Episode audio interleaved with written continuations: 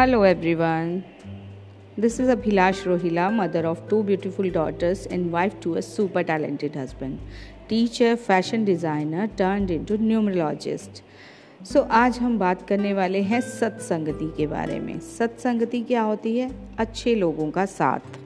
मैं हमेशा ही ये बात बोलती रहती हूँ कि हमें अच्छे लोगों के साथ रहना चाहिए, क्योंकि अगर हम अच्छे लोगों के साथ रहते हैं तो हम अच्छे कर्म करते हैं और हमारे अच्छे कर्म ही हैं जिनसे कि हम भगवान को प्यारे लगते हैं, हमें कुछ भी मिल जाता है। अगर भगवान की नज़रों में हम अच्छे हैं तो हमें कोई जो है कुछ भी कहता रहे, कोई जितनी मर्ज़ी हमसे जेलसी करता रहे, हमें कुछ नहीं होगा, क्योंकि हमें जो है भगवान ने पसंद कर लिया है।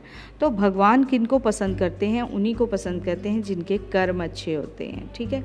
जो लोगों की भलाई चाहते हैं, जो लोगों की सेवा करते हैं। हम यहाँ पर क्यों आए हैं? भगवान का काम करने आए हैं। गीता में भगवान कृष्ण ने बताया है कि मैं उसी इंसान को प्यार करता हूँ जो मेरी बनाई हुई मानव जाति से प्यार करता है, उनकी सेवा करता है। ठीक है? और अच्छे कर्म करता है, ठीक है? तो कर्म जो है, अच्छे कीजिए और कर्म अच्छे आप तभी करेंगे जब आप अच्छे लोगों के बीच में रहेंगे, ठीक है?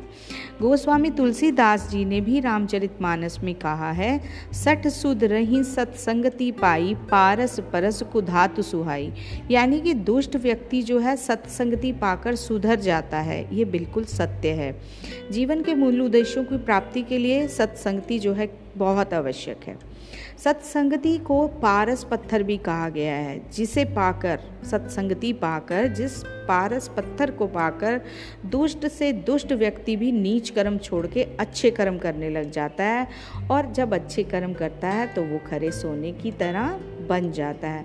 अंग्रेज़ी में भी एक कहावत है a man is known by the company he keeps अर्थात किसी व्यक्ति के बारे में अगर हम जानना चाहते हैं तो वो किस, किन लोगों के साथ रहता है, इससे हमें पता लग जाएगा कि वो आदमी कैसा है।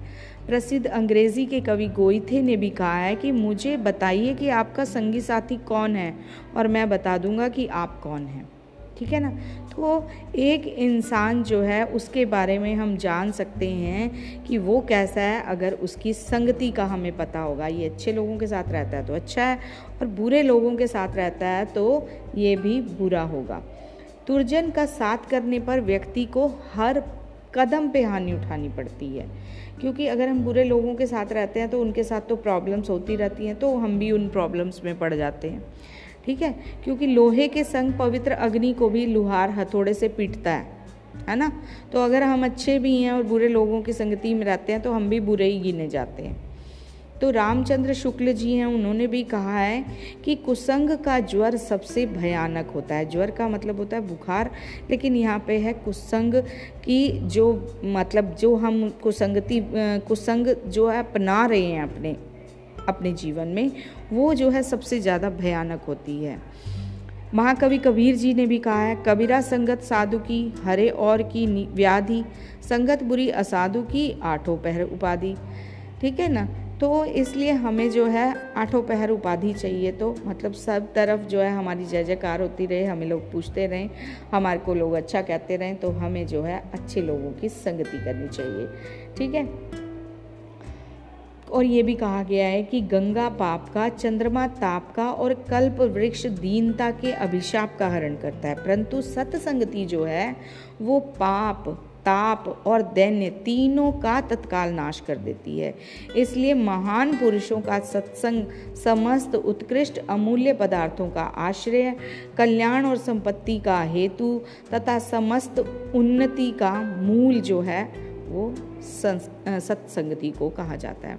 तो इसलिए आज से ही प्रण कर लीजिए कि जो लोग बुरे हैं, उनसे दूर रहिए, क्योंकि अभी तक अगर उनकी वजह से आपको कोई नुकसान नहीं हुआ तो आने वाले समय में हो सकता है। तो इसलिए उन लोगों से किनारा कर लीजिए, वो आपकी जड़ों को खोखला कर देंगे और आपको एक अच्छा इंसान कभी नहीं बनने देंगे।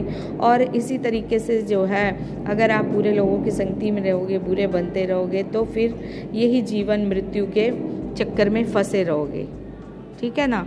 तो कर्म जब अच्छे होंगे हमारे, भगवान को हम पसंद आएँगे तो हम जो है मोक्ष प्राप्त कर लेंगे और आखिर हम आत्मा हैं। हमारा उद्देश्य क्या है? मोक्ष प्राप्त करना। भगवान में लीन हो जाना। तो इसलिए अच्छे लोगों के साथ रहिए, अच्छे कर्म कीजिए। तो that's all for today thank you so much this is Abhilash Rohila mother of two beautiful daughters and wife to a super talented husband teacher fashion designer turned into numerologist and tarot card.